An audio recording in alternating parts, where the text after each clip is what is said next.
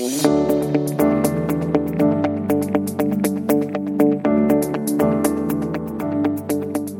and welcome to another episode of Investing Compass. Before we begin, a quick note that the information contained in this podcast is general in nature. It does not take into consideration your personal situation or circumstances. Today, we're going to do another version of one of our most popular episodes, What Top Fund Managers Are Holding. We'll take a look at how our original trio are going and talk about a few new fundies and what we think of their largest bets. So I know this is an episode that you get really excited about because yeah, you love funds. I do. And we always, we've stopped, but originally when lockdown started, we started talking about lockdown and sort of updates on how miserable it was. Yeah, I think people just assume it's miserable yeah. now. So. But, but now, now there's a little bit, at least in New South Wales, a light at the end of the tunnel, right? Mm-hmm. We're getting close to seventy percent. Mm-hmm. And we've had picnics? And and picnics, yeah. So last weekend was the big, this is what I was going to ask you about. Last yeah. weekend was the big picnic weekend. And you went on a couple picnics. I did. You I know, went on three picnics. Yeah. You know I what, what I did? I was all picnicked out. Yeah. I, I helped Julia, our friend, move. That does not sound like a picnic. No, no. And I, I'm a little bit worried. So the good thing is that she lives very close to me now, mm-hmm. which I like because she's a good friend of mine, ours. The problem was that, you know, IKEA yeah. seems like a great concept. And then you build something, which makes it seem like less of a good concept. But then when you move, there are some concerns. Yeah. So are you just not good at flat packs? Is this where it's going? I'm not. I don't. What, I don't know what that means. Okay. All right. Probably not then. Okay. Her furniture was in a van. Like it was ready. She put it yeah, in a okay, van. Right. And carried it in, but it was in pieces, and I had to like help her put it together. Now she's yeah. much more handy than I am, but still, like I would hold things while she hammered stuff or screwed stuff in. Mm-hmm. I'm pretty worried that she is going to hurt herself when her bed collapses. It did not look sturdy. Yeah, okay. At all. So you've only purchased furniture that's just come whole as is? No, I've I've purchased stuff that was put together. I've never moved it. Okay. The moving stuff is difficult. Yeah, yeah. Okay, geez. Well, Shani is looking at me with utter disdain, which is not the first time. But let's get back to the episode. So in the first time, the first time we did this, we yeah. covered three different funds. Mm-hmm. So we covered Hyperion's Australian Growth Companies Fund, Ark Innovations E T F run by Cathie Wood, and Magellan's Global Fund with Hamish Douglass, who Shani followed around a conference once, like a little puppy following its, its master. It's going to happen around. Again in February. So. I know, I know, exactly. Just try and stop me. Exactly. I think I think Hamish's bodyguards are the ones yeah, that stop yeah. you. He's going to refuse to come to the conference this year after hearing this. Exactly, yeah. exactly. Yeah, I think he. I, I think he definitely listens to Investing Compass. Yeah, Sunday yeah. Sunday morning at six a.m. he's waiting for Investing Compass yeah. to come out so he can figure out what he's going to invest in the next exactly. week. Exactly. All right. So why don't we go back and look at first thing? We'll look at those three different funds that we covered, and we can start with the market, right? So that'll provide a little bit of context. So mm-hmm. we did that around five months ago. So let's see what's happened. So we released that episode on the first of April. And if we go to the thirty-first of August, we've seen that Vanguard M S C I Index, index of international shares, um, which is just a good global market index, is up fifteen and a quarter percent.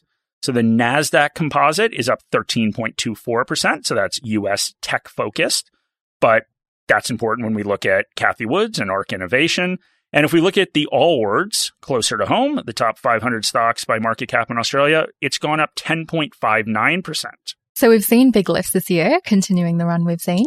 One thing to remember though is that no investment should be judged on such a short time period of five months. So we'll see how they performed, but we'd, what we'd really like to see is if their conviction has shifted since April and whether they've made any major changes in their portfolio since then. I think it will be particularly interesting to see what Hamish has done. So he's been pretty vocal about his uncertainty with the market, and he's demonstrated this with pretty large cash position and some conservative positions across the fund that he runs. And he has been plagued with underperformance.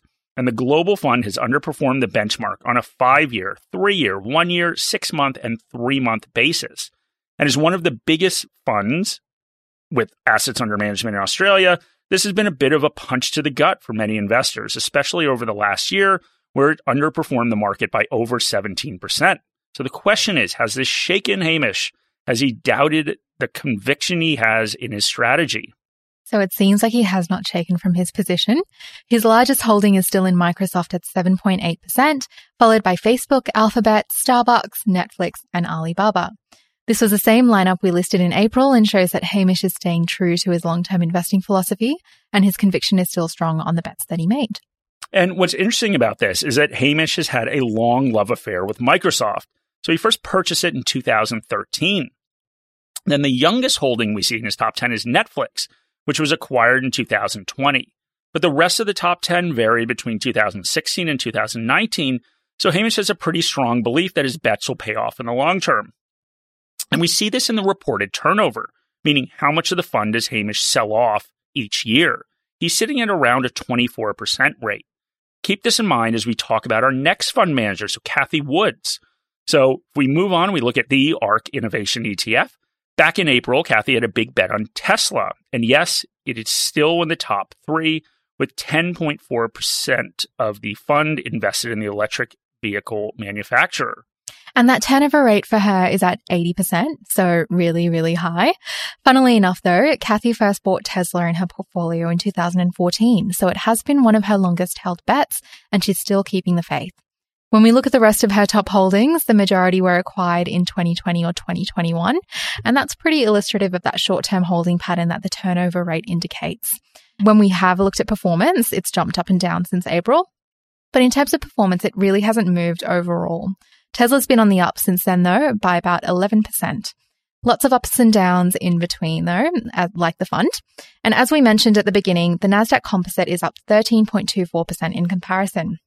Again, short-term performance isn't going to indicate much to us, but we can see from this that Cathie's bet on Tesla is still in place. And our last check-in, so Hyperion's Australian Growth Companies Fund. When we looked at this fund in April, Xero was the top, was at the top spot of the portfolio with about eleven percent invested in the software stock. As of July thirty-first, it had been knocked off its perch by Afterpay. So Afterpay makes up eleven point four four percent of the Australian Growth Companies Fund now. And Xero is still second, still at around eleven percent. So the team in Hyperion have held their conviction with Xero, and their investment in Afterpay is paid off, with them first acquiring the stock in June two thousand twenty. And although they've received a stellar return from Afterpay, they've trailed the index year to date, but they've outperformed over the long term three, five, and ten years. But more importantly, they're sticking with their conviction. So should we move to our new fundies? I think we should, Shanika. So we thought instead of picking the first big names that came to mind, we picked the names that are most likely to be in your portfolio. So we had to look through a Morningstar data and the active funds with the largest funds under management. So Magellan Global sat at the top, which of course we've covered, followed by three passive Vanguard funds. So our next three managers for this episode are Orbis Global Equity Fund, Platinum International, and T. Rowe Price Global Equity. These are a few funds that, and there are a few funds that sit between those. So there's Ardea Real Outcome Fund, A N Z V two Plus, and PIMCO Global Bond Fund. But their largest holdings are government bonds and cash, which of course are not very sexy. No, and I think what's really interesting here is that we've obviously got a bit of a home bias here in Australia. We tend to stick with domestic markets for direct equities. And of course, home bias is a tendency to stick with what feels comfortable. It means personal experiences and allegiances play an outsized role in the decisions that we make. Home bias is why people gravitate to the same brands at the store, why people bet more on their favorite sports teams, and why people invest in local companies. But when we're looking at the largest funds in Australia, we're seeing a lot of international funds and bond funds.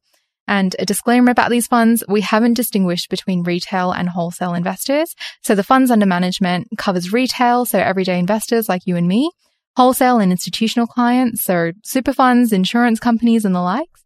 So ultimately, these funds might have a few big institutional investors that have flowed their funds into the funds, both directly or indirectly, but individual investors will have exposure to these funds in some way or another. And we've spoken about where active managers tend to do well, and they're in broader markets that aren't as well researched, where they have a larger playing field to find undiscovered or little-known opportunities. So we can hypothesize that Australian investors are getting international exposure, or when they're getting international exposure, they're choosing to leave it to the professionals. So we'll approach this episode in the same way as the last. We'll see where these big funds have made major bets and what our equity analysts think of them. Okay, so why don't we start with the Orbis Global Equity Fund? Mm-hmm. And our analysts give this fund a bronze medalist rating. And if we go to Orbis's website, this fund is described as contrarian, a contrarian long-term fund that aims for returns that are higher than global stock markets And this philosophy has been unchanged for thirty years. They say that the portfolio may be concentrated and considerably different from the benchmark, and it provides better diversity across sectors, geographies, and companies than domestic equities alone. So why is it so important for Orbis to call that out?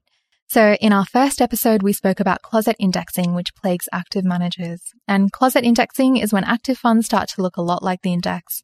We have to remember that fund managers in most cases have their remuneration tied to their performance. Fund managers can be seen as superstars by some, but at the end of the day, they are a person doing a job, and their remuneration is tied to how they perform relative to an index. Underperformance is tied to outflows in funds, and because fund managers collect a management fee, that is a percentage of the funds under management, they want to ensure that they're maintaining those fund levels. This means that managers might not want to take positions that deviate too far from the index or their peers, just in case it causes a deviation that they're punished for. So when they say that they are considerably different from the benchmark, they are saying that they are not closet indexers, and they're not riding on the coattails of the benchmark. They're working hard for the fee that they're charging. So why don't we check and see if their claim stacks up? We love to cross-check claims, mate. So we can cross-check this claim using something called active share. And what active share is, is a similarity measure of the equity holdings of a fund and its benchmark. So an active share score of zero indicates that the equity portion of the fund and its benchmark are the same equities in the same proportions. An active share score of one hundred indicates that the equity portion of the fund and its benchmark have no common holdings. So Orbis have stayed true to what's on the label. They have an active share score of ninety-two point four two. So they've deviated significantly from the benchmark and put conviction in their team and process to outperform. Yeah, so that should make their top holdings even more interesting. And in this case, it is. So it's something called NetEase, an A D R. So that's an American Depository Receipt, which just means it trades in New York. And this makes up six percent of their portfolio. And they first bought this in two thousand eight. So a long-term buy and hold. And NetEase is the first stock in this series that isn't really a household name in Australia, at least. So what do they do, Mark? Yeah, so NetEase has a dual listing in Hong Kong and then, as I said, in the U S on the NASDAQ. But they're classified as a telecom company, and they are a Chinese internet provider. So the services they provide are varied, but their online services include content, community, communications, and commerce, four C's. Um, they develop and maintain online P C mobile games, advertising services, email services, and e-commerce platforms in China. Okay, so we don't hear the company's name very often around these parts, but to add some context, they've created the Chinese versions of games like World of Warcraft. And according to the Wall Street Journal, they also own pig farms, which, and I quote, bring home the bacon for NetEase. Was it, did, the, did the Wall Street Journal say that, or did, did you come up with that? No, that was the Wall Street Journal. Okay. Do you know that China... Not that clever, mate. yeah, yeah. I'm aware. I'm aware. But okay. do you know that? Uh, do you know that China has a strategic pork reserve? I didn't. Yeah. So the average person in China, and mm-hmm. I did look up this fact. Okay. So I, I don't just know this, but the average person in China consumes four times the amount of pork as the average American. Mm-hmm. And so they keep this supply of pigs in this strategic pork reserve, and then they release them if prices get too high. Yeah. I guess you got to give the people what they want. Yeah. And I guess in this case, what they want is pork. Yeah. Same. Which, yeah, exactly. Yeah. exactly. All right. So we talked a little bit about pig farms, but I don't think that that's their biggest part of their business. So let's talk about what Orbis might see in NetEase. So they say that the core business is strong, which is good, and NetEase has promising new ventures that are currently loss-making, but they believe will offer substantial long-term potential upside. So on their website, they give two examples. So Youdao and NetEase Cloud Music. So Youdao operates a variety of popular learning apps, such as the most widely used dictionary and translation app in China, and a leading K through nine online education business. And there is a large after-school education market in China. And so they think that this offers growth potential and should be a tailwind for the company. Yeah, and although it's been a strong performance since they have acquired it, the company has especially excelled in the last couple of years in a quarantine world because of their online entertainment and core gaming business. And that accounts for eighty percent of revenues. It's highly cash generative, and they've invested heavily in R and D to retain its competitive advantage, which we, of course, love here at Morningstar. So because it has performed really well in the last couple of years, it has been the largest contributor to the fund's relative performance since the start of the year. Yeah, so sounds pretty good. But why don't we look at what our analysts have to say about it? And mm-hmm. we're actually pretty much in line with Orbis. We think they're undervalued by about thirty percent. So we've got their fair value at one hundred thirty-nine dollars. And they were trading at ninety-seven dollars at the time we recorded this podcast. So our analyst, Evan Sue, who sits in our U S equity research team, believes that when we look at the future prospects of NetEase, legacy games continue will continue to generate strong revenue, and the company is developing new games on these existing intellectual platforms, or I Ps, which is promising. They've also been successful with recent international expansion, so they've moved into the Japanese gaming market and have good results so far, and they're incubating younger I Ps, which we also think are promising. And we do actually think that Orbis is on the right track with NetEase's competitive advantage in the market. We've assigned NetEase a narrow moat rating based on intangible assets, and these intangible assets are derived from intellectual property based on its popular P C and mobile games that have been around for over a decade. So we think it has a really strong capability of creating and operating gaming, and our analyst predicts that NetEase return on invested capital will be well above its weighted average cost of capital, which of course is what you get with a moat, and even if NetEase keeps investing in these loss-making companies. Now, our analyst did not say anything about the pig farms. No, I don't think he did. Yeah, that's what I'm most interested in. Yeah, I want to know a little bit more about that too. So overall, we think that NetEase is undervalued, but we do have a few concerns. The first is that popularity is a fickle friend. Unpopular releases of new games could lead to disappointment of investors, and NetEase is particularly susceptible to this in China, as the market is quite mature and this is where they get the majority of their gross profit. We're also a little concerned about geopolitical tensions. As a Chinese-based company, they're looking to expand internationally. There might be hurdles and difficulty in fulfilling an expansion plan. Really, Shani, popularity is a fickle friend? Yeah. Okay. You don't like that phrase? I mean, uh, the phrase is fine. Okay. It's a little bit odd. Why don't we move on to our okay. next fund? See yeah, what, let's do it. See what you have to say okay. about that. Shani has had half a beer, by the way, okay. during the recording, which may which may have caused her to say popularity. Popularity is a fickle friend. Yeah. Okay. Well, we look at Platinum International. So this, of course, is a crowd favorite with retail investors, and we give it a bronze rating at Morningstar. So it also comes as an E T F with the ticker symbol P I X X. And the fund primarily invests in listed securities and has a really wide mandate. So ideally, it consists of seventy to one hundred forty securities that Platinum believes to be undervalued. But they're also able to hold cash if they can't find securities that are attractive. So in other words, many funds have asset ranges that they have to stick to. So a fund might have a thirty to fifty percent Aussie equity asset allocation, and they must abide by this. But if they don't find anything attractive, they still have to fill at least thirty percent of their portfolio with Aussie equities. Platinum are calling out that they don't have this issue. They have a permissible range for cash between zero and one hundred percent. And they're able to hold cash if they don't think it's worth dipping their toes into the market. So they do typically hold at least fifty percent net equity exposure, though, and they can also short securities that they consider overvalued. Morningstar Premium is designed to help you reach your investing goals. Our coverage spans over fifty thousand securities and two thousand funds and E T Fs. Sign up to a four-week free trial through the link in the episode notes to access our global equity best ideas for our top picks across borders. Find shares with sustainable, above-average dividend payouts and the best opportunities at home with five-star Aussie stocks. A Morningstar Premium subscription includes a ShareSite investor plan, allowing you to track all of your investment holdings in one place. And take advantage of ShareSite's investment performance and tax reporting that has been built specifically for the needs of self-directed investors.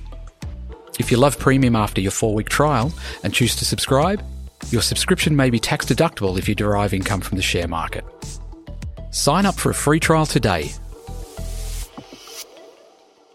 So Platinum has one hundred forty-six holdings, and their top holding makes up a smaller percentage of the fund than the other funds that we've looked at as part of this series. Their top holding is Glencore, first purchased in the portfolio in July twenty seventeen, and at a current portfolio weight of three point two nine percent. Glencore is a commodity trading and mining company that's listed on the London Stock Exchange. It might have something to do with the size of the holding, but Platinum haven't explicitly called out why they find Glencore attractive, but we do have a brief statement from their website from Andrew Clifford, who runs the International Fund, and it's about his general economic outlook. He believes that the global economy is strong, coming out of the twenty twenty recession, and that generally now is a good time to own shares. He goes on to say that there are many companies that they hold across their portfolios that they expect will likely benefit from the recovery and are still trading at reasonable valuations. He does speak a little bit about risk, though, including persistent high levels of inflation and the impact of interest rates, which investors need to be mindful and wary of, especially if they're investing in growth stocks that are overheated and trading at extremely high valuations. So that gives us some insight into how the portfolio is positioned and the thinking behind the positions. So let's move on and see what Morningstar thinks about Glencore, Plat- Platinum's largest holding. Yeah, well, we think Glencore is undervalued, and so obviously we think Platinum's on the right track there. So it's currently trading for around three hundred twenty-nine pounds, and our fair value sits at three hundred seventy pounds. And incidentally, I am currently weighing in at around three hundred twenty-nine pounds, thanks to lockdown. But let's get through. The FitFin's trying to fix that. The, you know? the FitFin is trying to fix that. He has his work cut out for him. So why don't we go through the bull and bear case for Glencore? So the bull case is that Glencore ranks among the most diversified of the large global miners. And they've got a global spanning network of traders and logistics. And they have enough assets to generate significant economies of scale. Because of their expansive networks and mining operations, they have an ability to arbitrage price discrepancies that come from time, geography, and product differences. Glencore is also a lot more diversified than its competitors. It has greater exposure than other miners to late-cycle commodities such as nickel, cobalt, and copper. Okay, so the bear case. The major bear case is pretty obvious here. Glencore's mining portfolio is overweight higher-risk countries, and there's limited legal safeguards for foreign investors. And Director of Equities in Australia, Matt Hodge, who covers this stock, goes on to say that this reliance on China will have impacts on profits. China is the world's largest consumer of copper and coal and has accounted for nearly all global demand growth in the past two years. He predicts weaker Chinese demand growth, and that will likely add pressure to copper and coal prices. And Glencore, as well as Glencore's competition, will have profits far harder to come by. So those are the bull and bear cases. And although we do think Glencore is undervalued, we've assigned it a high uncertainty rating for the fair value, and that's accounting for some financial leverage, commodity price risk, and operating leverage. And we also don't assign it a moat. We just don't have enough confidence in Glencore being able to maintain a sustainable competitive advantage. All right, last fund. Mm-hmm. We've almost made it. So our last fund, if you guys remember, was T. Rowe Price Global Equity. And Shani, you've said multiple times that you are invested in this fund. So I, I think it's your job to give the introduction. All right, Mark. So let's start with the good news about T. Rowe Price Global Equity. Our manager research team assigns it a gold medalist rating. Chris France, our analyst who covers this fund, put it quite simply in the heading for his analyst note, top of the class. T. Rowe Price states on their website that this fund is high conviction, truly global equity portfolio seeking to invest in companies with above average and sustainable growth characteristics. It currently has two hundred fourteen holdings sitting between mid and large cap, and its largest holding is Amazon at two point nine eight percent, which they first bought in twenty twelve. So again, we don't have any specific comments from T. Rowe Price about their Amazon holding, but we do have insights into their outlook for the market and how they've positioned their portfolio to suit. Over the last few quarters, the team at T. Rowe have kept their portfolios mostly sector neutral. They point to us being in a challenging environment where markets are debating the timing of the end of the pandemic and what the world will look like in the next six to twelve months. And this is creating a lot of complexity for investors. So what they've tried to do with their portfolios is to ensure that they keep a diverse range of holdings across sectors and regions to account for the unknown. They're only investing in companies that they believe are truly innovative and can produce solid growth over a pretty short time frame, so two or three years.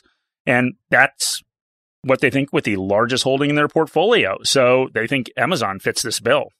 So what does Morningstar think about Amazon? We think that Amazon is undervalued. Our fair value for the stock sits at four thousand two hundred dollars and it's currently sitting at three thousand four hundred sixty-three dollars. We think that Amazon has a bright outlook because it's a clear leader in e-commerce and enjoys unrivaled scale to continue to invest in growth opportunities and drive the best customer experience. They also generate revenue from high-margin advertising in A W S, which are both growing faster than the corporate average, and this should boost profitability over the next few years. They've also been pretty successful at retention, and they've achieved this through Prime memberships. Prime members stick around for longer, spend more, and are loyal. It reinforces a network effect and brings in recurring high-margin revenue. But as we all know, there's always risks and uncertainty for all businesses. So what are we concerned about, Mark? Yeah, so our analysts have a couple areas that they're concerned about. So they look at regulatory concerns, and they say they're rising for large technology firms. And they're talking about expanding internationally for Amazon. So they're going to encounter markets that have tighter regulatory and compliance controls, and they may struggle with that. There's also new investments that Amazon has made, and this is across fulfillment, delivery, and of course, A W S. So this has dampened free cash flow growth, and this has actually been rooted in issues with international logist- logistics ne- networks. Amazon's success in markets other than the U S have not come easy. The logistic networks just haven't been built to support Amazon's business model. But we still maintain that Amazon is undervalued and that it has a sustainable competitive advantage. We assign a wide moat rating to Amazon based on network effects, cost advantages, intangible assets, and switching costs. Okay, so that wraps up our second episode on what top fund managers are holding. If we're basing our assessments purely on whether we think the stock is trading for less than it's worth, we're pretty in line with our three managers on their top holdings. I think for the next one, we should do a listener request and pick out the most popular funds that people suggest. We'd also love to call out that you can find all the resources mentioned in our podcast in the link in our episode notes. It was a piece of feedback that we receive, and we re- agree that it's so much easier when everything is in the one place. We'll have the analyst reports for the funds and equities mentioned up on that page for premium members, but of course, you can always take out a free four-week trial. All right, so we actually went through six funds. If you count the first three. Yeah, yeah, we did. Yeah. So, a revision. Exactly, yeah. exactly. All right. Well, thank you guys very much for joining. Couple reminders. Number one, leave a comment and a rating. Send an email to my email address, which is in the episode notes, and we will give you a free online ticket to our conference coming up in February. And we will give you a discounted ticket to attending in person in Sydney where you can meet us. So thank you for that. Please follow us on Instagram, Morningstar Investor A U, and we will be back soon with a new episode. Any advice in this podcast is general advice or regulated financial advice under New Zealand law prepared by Morningstar Australasia Proprietary Limited and or Morningstar Research Limited without reference to your financial objectives, situations or needs. You should consider the advice in light of these matters and any relevant product disclosure statement before making any decision to invest. To obtain advice for your own situation, contact a financial advisor.